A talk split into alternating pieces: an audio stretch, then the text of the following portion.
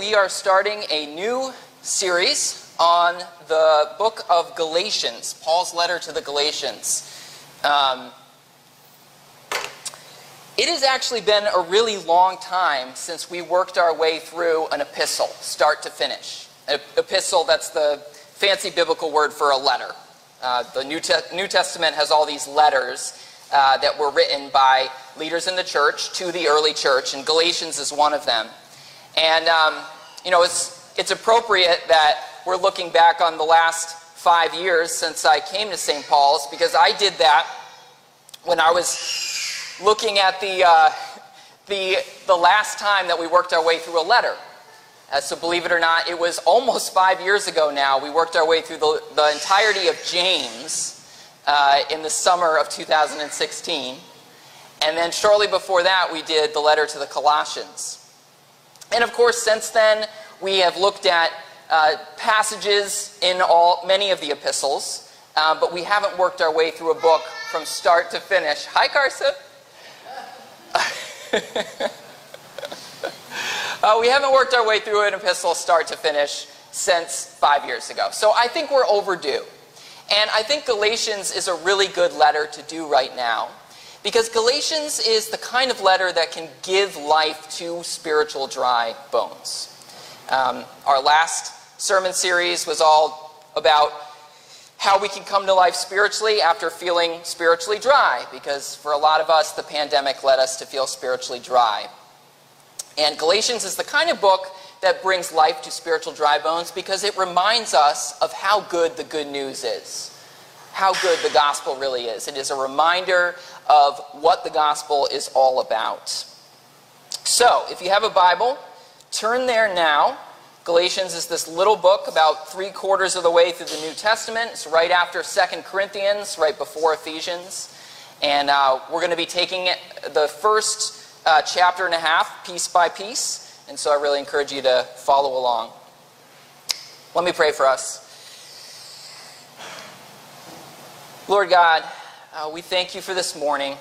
We thank you for being able to be together uh, as your people in community in this church. And we just invite you, Lord, to speak to us. We want to be open to hear whatever it is that you want to tell us. Lord, I pray if uh, for some of us our love has grown cold for you, that this morning you would reignite it as we are reminded of how good the gospel is. And if some of us have never realized how good the gospel is, I pray that this morning you would reveal that to us. In Jesus' name, amen.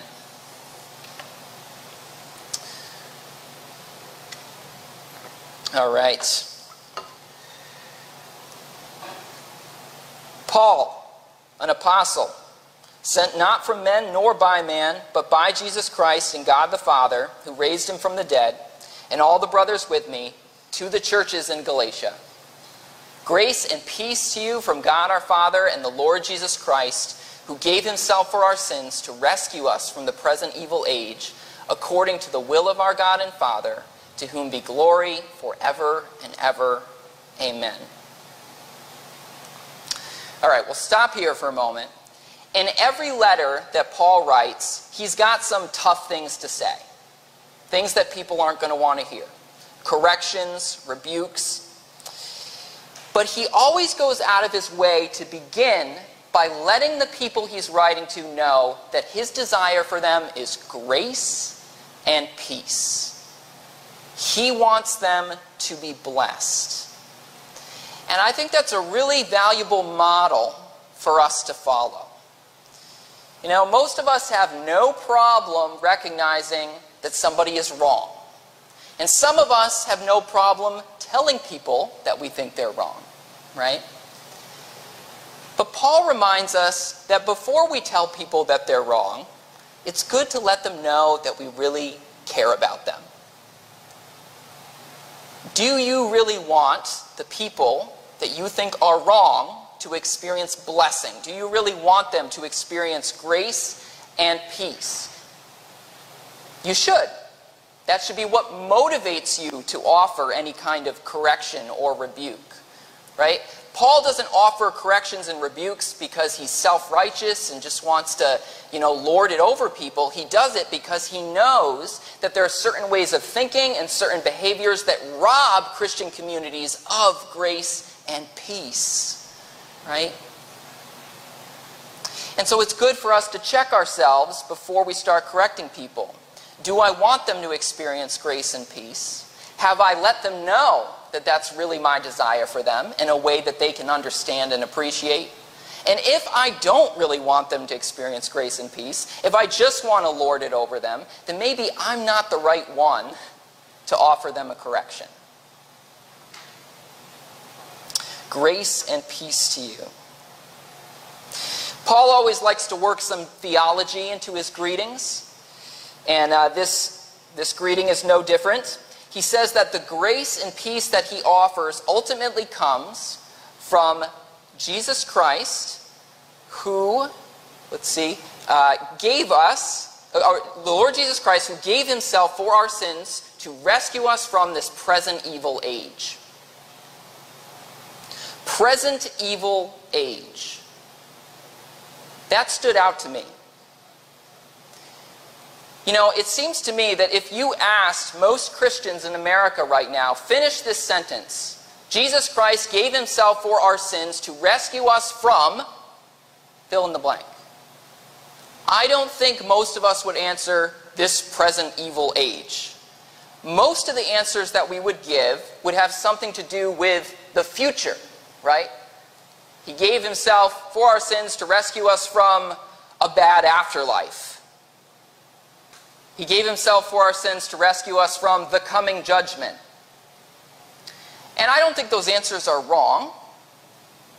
But it's important for us to recognize that what Jesus did is supposed to affect us in our present, right? Jesus didn't just come to give us life after death. Jesus came to give us life, period, which means life now and life in eternity. Right? He came to give us joy and peace and freedom in the present. If our experience of the gospel is just something that we think is going to affect us in the future, but we're not actually experience life, experiencing life from it in the present, then we haven't fully understood what we have in Jesus. Because he came to rescue us from the present evil age. All right. Now, there's something very unusual about this letter, something that sets it apart from Paul's other letters in the New Testament.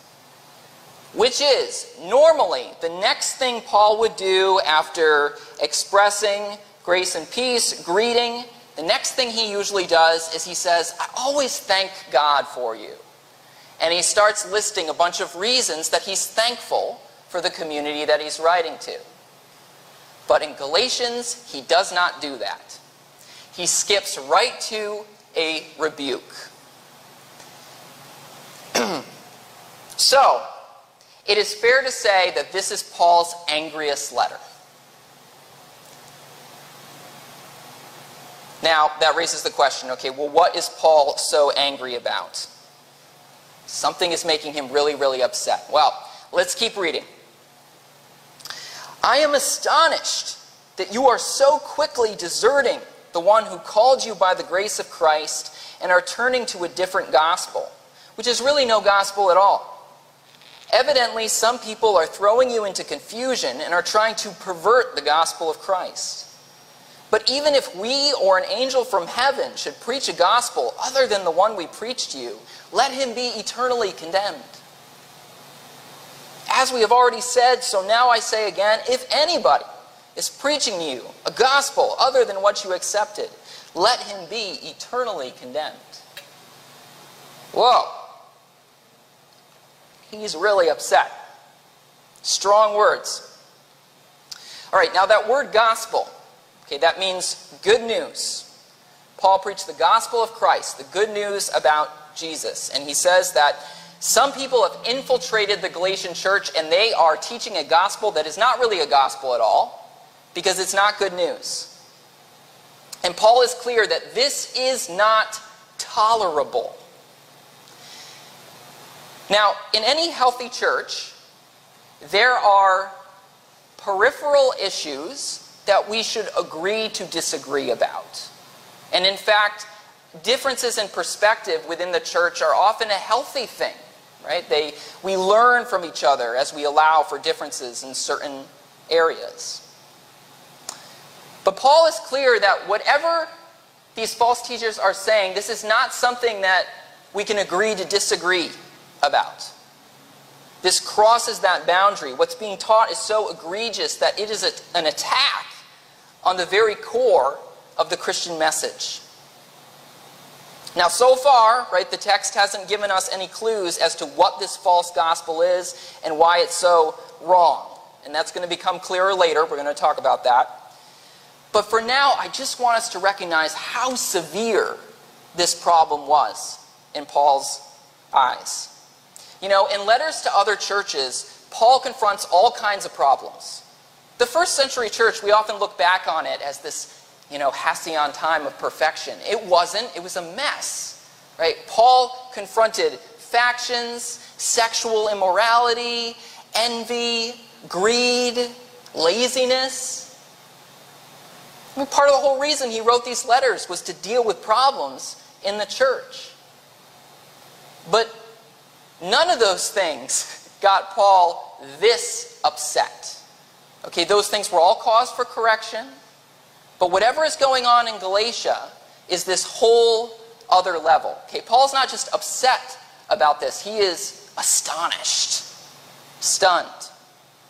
You know, if Paul was writing this in modern day language, he'd probably say, SMH, shaking my head. This is not a minor issue. Now, before we get into what the issue is, next, Paul is going to explain to us why we should be trusting him rather than these false teachers. So, continuing in verse 10, he gives us a couple reasons. He says, Am I now trying to win the approval of men or of God? Or am I trying to please men? If I were still trying to please men, I would not be a servant of Christ. In other words, his argument is hey, I am willing to say unpopular things to you. I am willing to say things that you don't want to hear. You know, I, I am not like a politician who just is always kind of checking to see where the winds of popular opinion are blowing and I just go wherever they blow. Right? That's, that's evidence that I'm actually speaking on behalf of the Lord, not just on behalf of my own interests. Right? So that's argument number one. Keep going. I want you to know, brothers, that the gospel I preached is not something that man made up. I did not receive it from any man, nor was I taught it. Rather, I received it by revelation from Jesus Christ. So, Paul's second argument is my message did not come from my own brain. It's something that I received directly from God. Now, understandably, we could ask, well, why should I believe that? Right? I mean, anybody could say something like that. I am, what I am saying is not actually from me, it is from God. Right? What, what reason do we have to believe that Paul actually is correct when he says this? Well, fortunately, Paul doesn't just say, because I say so. Paul actually gives us some reasons. And I think they're pretty compelling. Listen to what he says. He says, For you have heard of my previous way of life in Judaism, how intensely I persecuted the church of God and tried to destroy it. I was advancing in Judaism beyond many Jews of my own age and was extremely zealous for the traditions of my fathers. But when God, who set me apart from birth and called me by his grace, was pleased to reveal his Son in me so that I might preach him among the Gentiles. I did not consult any man, nor did I go up to Jerusalem to see those who were apostles before I was, but I went immediately into Arabia and later returned to Damascus. Then, after three years, I went up to Jerusalem to get acquainted with Peter and stayed with him 15 days. I saw none of the other apostles, only James, the Lord's brother. I assure you before God that what I am writing to you is no lie. Later, I went to Syria and Cilicia. I was personally unknown to the churches of Judea that are in Christ. They only heard the report. The man who for formerly persecuted us is now preaching the faith he once tried to destroy. And they praise God because of me. So, Paul's argument is this I used to persecute Christians, and the Christians knew this about me. But then one day, I had an encounter with Jesus, and then I started preaching the very message that I had tried to suppress. Now, Paul doesn't recount the details of his transformation, but they're recorded elsewhere in the Bible, in uh, Acts chapter 9. And that chapter tells us that Paul was breathing out murderous threats against the Lord's disciples. Breathing out murderous threats. And he went to the Jewish high priest and he said, I want authorization to arrest the Christians in Damascus. Any of the Christians who are in the Jewish synagogue, we got to put them in jail. So he asked for authorization, and the high priest said, Okay, here you go, here's the papers, go make your arrests. And then as he was on the road to Damascus, he had this supernatural encounter with Jesus bright light. He fell on the ground and he heard his name being called and he heard Jesus say, Why are you persecuting me? And that was the beginning of this incredible transformation, this about face in his life. And not long after that, he did go to, to Damascus, but it wasn't to arrest Christians, it was to go into the synagogue and preach that Jesus is the Son of God.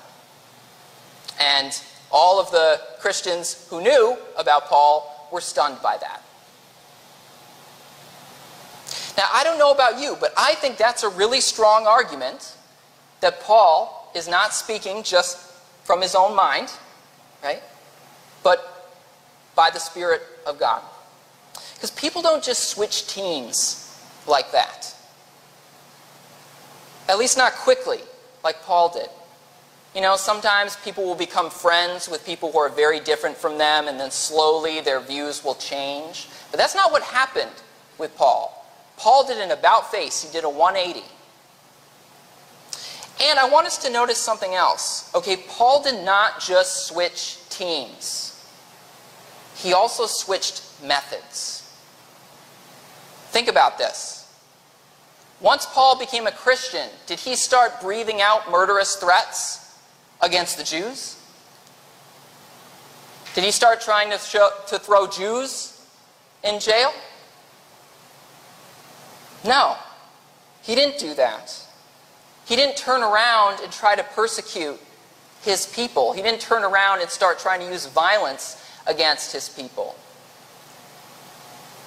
When he was, when he was Jewish, before, well, he he, he was always Jewish, but when, before he was a believer in Christ, he was standing there giving approval to the stoning of Christians.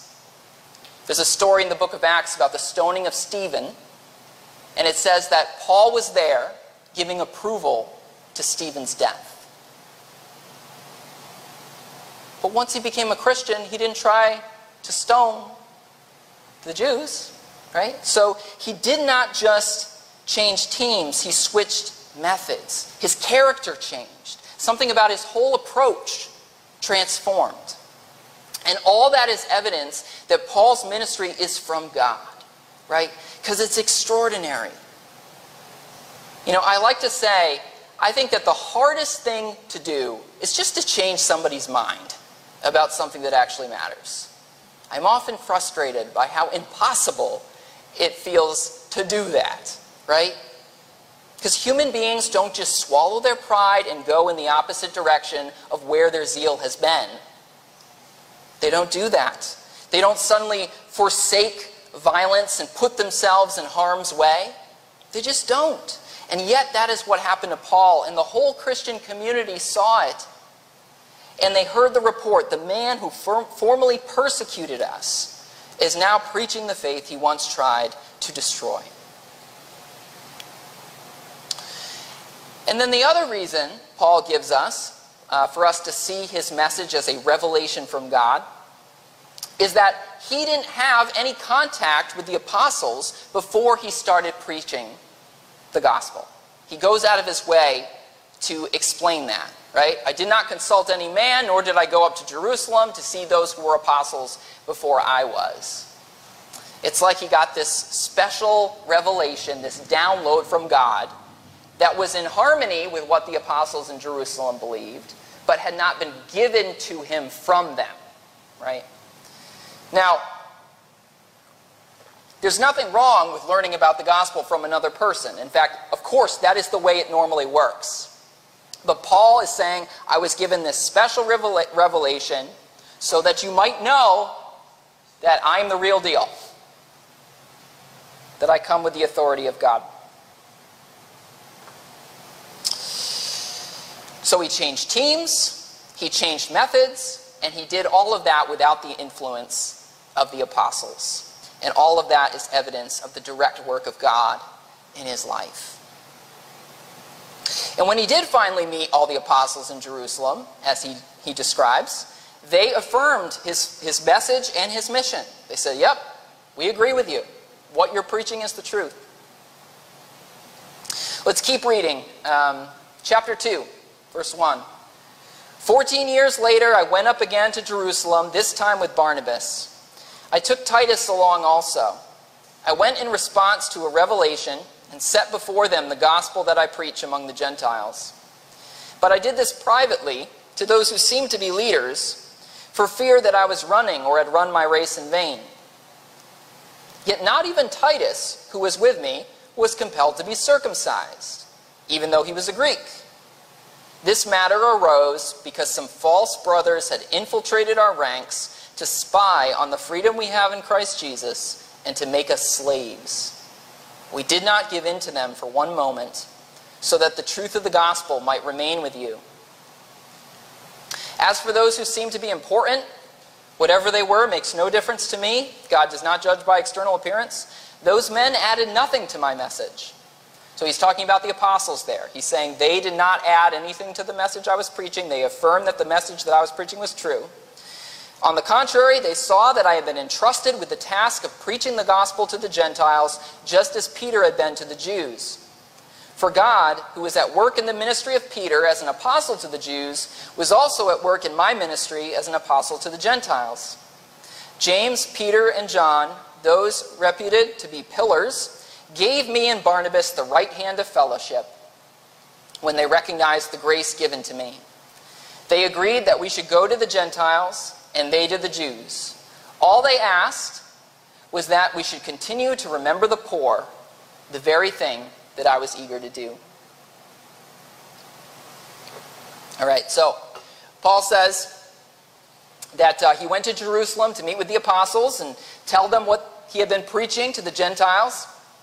And he says that he did this for fear that I was running or had run my race in vain. Now, why was he worried about that?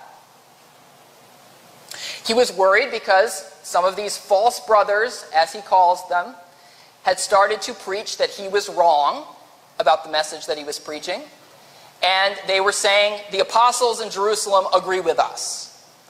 And so Paul thought, this is really going to undermine my ministry. It's really going to damage how effective it is. I might be running my race in vain. So he went to the apostles to confer with them and to get their blessing, to have them say, yeah, Paul, you're right, and those guys are wrong. And that's what happened. So, we are finally now in a position where we can start to identify what these false teachers were saying, what the false gospel was. And the clue is when it says, Not even Titus, who was with me, was compelled to be circumcised. Not even Titus, who was with me, was compelled to be circumcised. And he says, This matter arose, this matter of circumcision, because some false brothers had infiltrated our ranks to spy on the freedom we have in Christ Jesus. So, what the false brothers were doing was they were insisting that non Jewish people, Greeks like Titus, needed to be circumcised in order to be considered part of the family of God. Now, that might sound like a very strange requirement to us today. You know, I have never heard a sermon in a church about how men should be circumcised. I hope you haven't either. But if we understand the time when Paul was writing, this actually makes sense. Remember, first followers of Jesus were Jewish, right? Which means that they obeyed the Mosaic law. And one of the instructions in the Mosaic law was that men should be circumcised. Because circum- circumcision for males was a sign that you belonged to God's family. God made promises to Abraham and to all of Abraham's descendants. And the mark on your body as a man that you are a descendant who is to inherit those promises was circumcision. It was the sign of the covenant. But something started to happen very early in the history of the church, which is that Gentile people, non Jewish people who don't follow the Mosaic law, they started turning to Jesus. They started believing in Jesus. And so this question arose okay, if these people are coming to faith, should they be required to follow the law? Should they be required to eat kosher, you know? No, no shellfish, no pork. Uh, should they be required, if they're men, to be circumcised? Do they need to start doing all the things that Jews have done for centuries in order to make it clear that they are part of the family of God? Do they need to do that? That's a legitimate question. And, you know, it's not hard to imagine why a lot of Jewish followers of Jesus would go, well, of course they do. These are the, the practices that have demonstrated our, our piety, our faithfulness to God for centuries. And so they, th- you know, some of them thought, well, yeah, if Gentiles are going to come into the family of God, they're going to have to play by the rules. They're going to have to do all this stuff. But Paul and the apostles said, no. No, the gospel of Jesus is actually better news than that. The gospel of Jesus says that we are accepted by God apart from obedience to the law. God accepts circumcised men and uncircumcised men. God accepts people who eat kosher and people who don't. And it is hard to understate how revolutionary, how huge this shift in thinking was. But it happened. The family of God is no longer united by these external kinds of things. Now, the family of God is united by two things. One, faith in Jesus. What does that mean? It means trust in Jesus. Trust that Jesus is Lord and trust that He has done what is necessary to rescue us from this present evil age, to rescue us from our sins, to rescue us from the devil and his influence, to rescue us from death, to rescue us from every uh, terrible part of our human condition. The family of God is united by that trust. And the family of God is also united by receiving the Holy Spirit. And just in case there's any confusion, these two things happen simultaneously. Okay, if we have real faith in Jesus, we're going to receive the Holy Spirit. If we have received the Holy Spirit, it's going to come with faith in Jesus. I don't believe these are two separate things. Okay. Um, when we've received the Holy Spirit, the sign of that is that a shift takes place within us. Okay, we, we have this trust in Jesus, and we are now compelled to orient our lives around Jesus and the life that he, he brings to us. I, I like to say that if you think of your life like a solar system, now the sun in your solar system, the thing that everything else orbits around, is Jesus Christ. His teaching, his death, resurrection, that becomes your center. That's what happens when we receive the Holy Spirit. The book of Acts tells us a story about what happened as the Gentiles started to come to faith. It's really interesting. You can read it on your own if you like. It's a passage that's often called the Jerusalem Council. It's in Acts chapter 15. The early leaders all got together to discuss this problem. What do we do with all these Gentiles who are coming to faith? Do we make them follow the Mosaic law or not? Do we tell them that that's a requirement? And Peter had a really interesting argument at that assembly. Peter stood up and he was just like, Look, we can see that they've received the Holy Spirit. We can see it. We can see that they believe in Jesus. We can see that that shift has taken place in their hearts. That, you know, he didn't say it this way exactly, but now the sun of their life is Jesus. He's the thing which their life is orbiting around. Why would we then say that they need to follow the Mosaic law? Why would we put that burden on them? Because clearly, God has accepted them apart from that.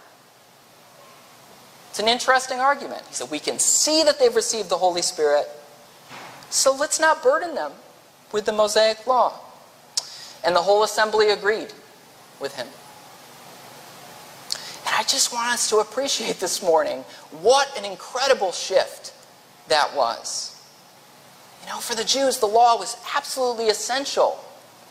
But those early Jewish followers of Jesus, they knew that Jesus had done something that changed everything, that Jesus had inaugurated this new era of history. They knew that through Jesus' death and resurrection, the kingdom of God had come, the doors had been thrown wide to the family of God, and they didn't want to do anything to restrict people coming in to the family of God. Now, over the summer, we're going to be exploring what all of this means in more detail. We're going to be in this book for a while. But today, I just want us to think about the ways that we can make mistakes similar to the ones that those false teachers did. I will give an embarrassing example. When I was quite a bit younger, um, I had a checklist of requirements in my head for what it meant to be a real Christian. And uh, I might not have like said it out loud, maybe I would have, but in my mind that checklist was there. I, uh, you know, I once thought a real Christian has to believe that the world was created in seven 24 hour periods. That's the way they have to interpret Genesis 1. Real Christians interpret it that way. Um, or, you know, I used to think, you know, real Christians only vote for one political party in America. Or real Christians only listen to Christian music.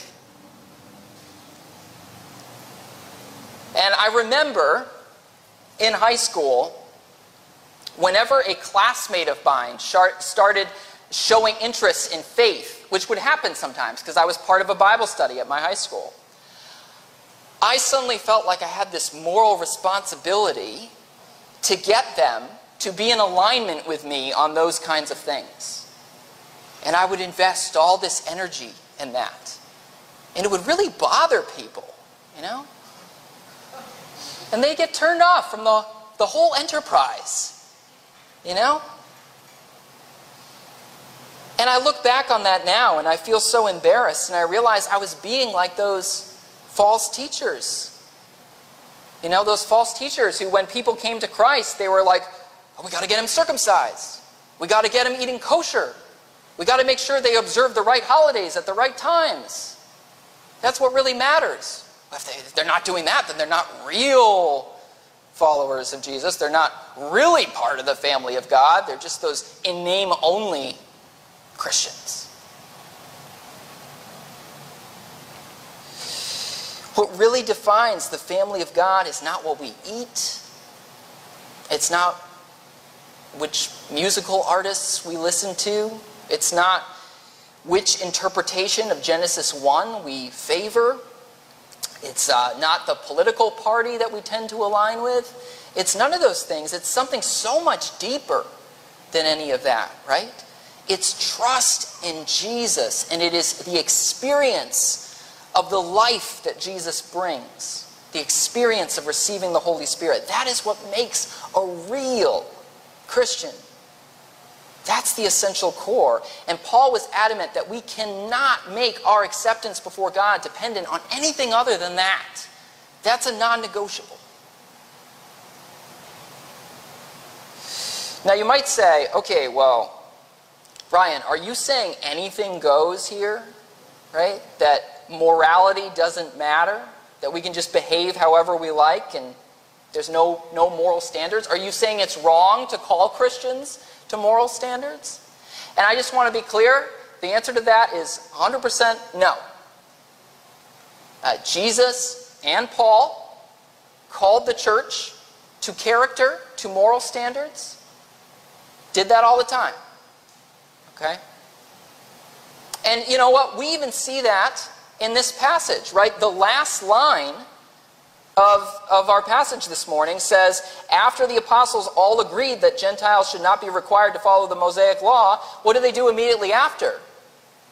They say, you know, we have to remember the poor. We got to remember the poor. A Christian is not supposed to be someone who has an attitude of, well, I am saved because I believe in Jesus, and therefore I am now free to live a self centered life. There is no place in the New Testament that hints at anything like that. Right? And we see that here. Christian is supposed to be somebody who remembers the poor. A Christian is supposed to be someone who is filled with mercy and generosity and love. But the reason why is key. A Christian is supposed to be a person who is filled with mercy and generosity and love because a Christian is someone who recognizes that through Jesus they have received God's mercy, generosity, and love.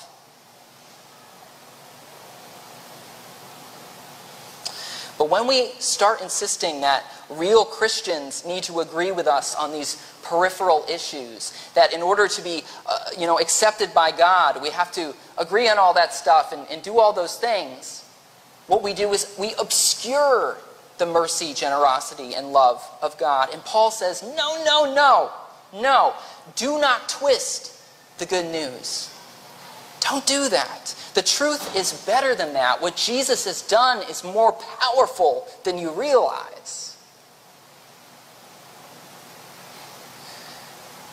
Here's the irony about Galatians it's Paul's angriest letter, but I also think it's his most encouraging letter because of what he's angry about.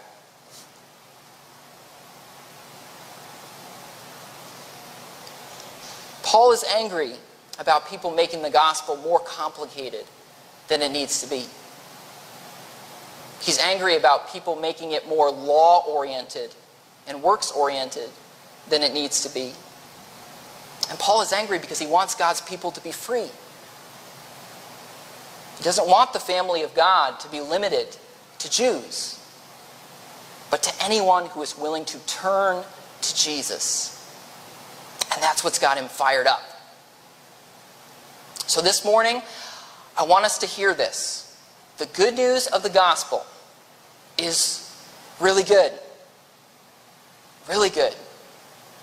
It is the message that through Christ, God has accepted us and loves us, even apart from the law. And part of our job as the church is to make clear just how good the gospel is. Let's pray.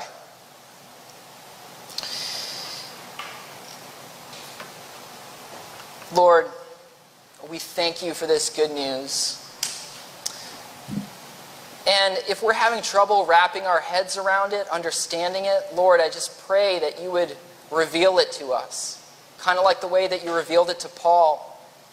Lord, help us to, to have understanding about how your love for us is, is not dependent on following a long list of rules.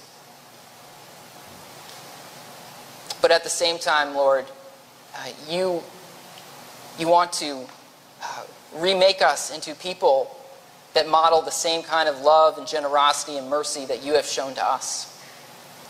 Lord, help us to know what it means to, to receive that and to live it out.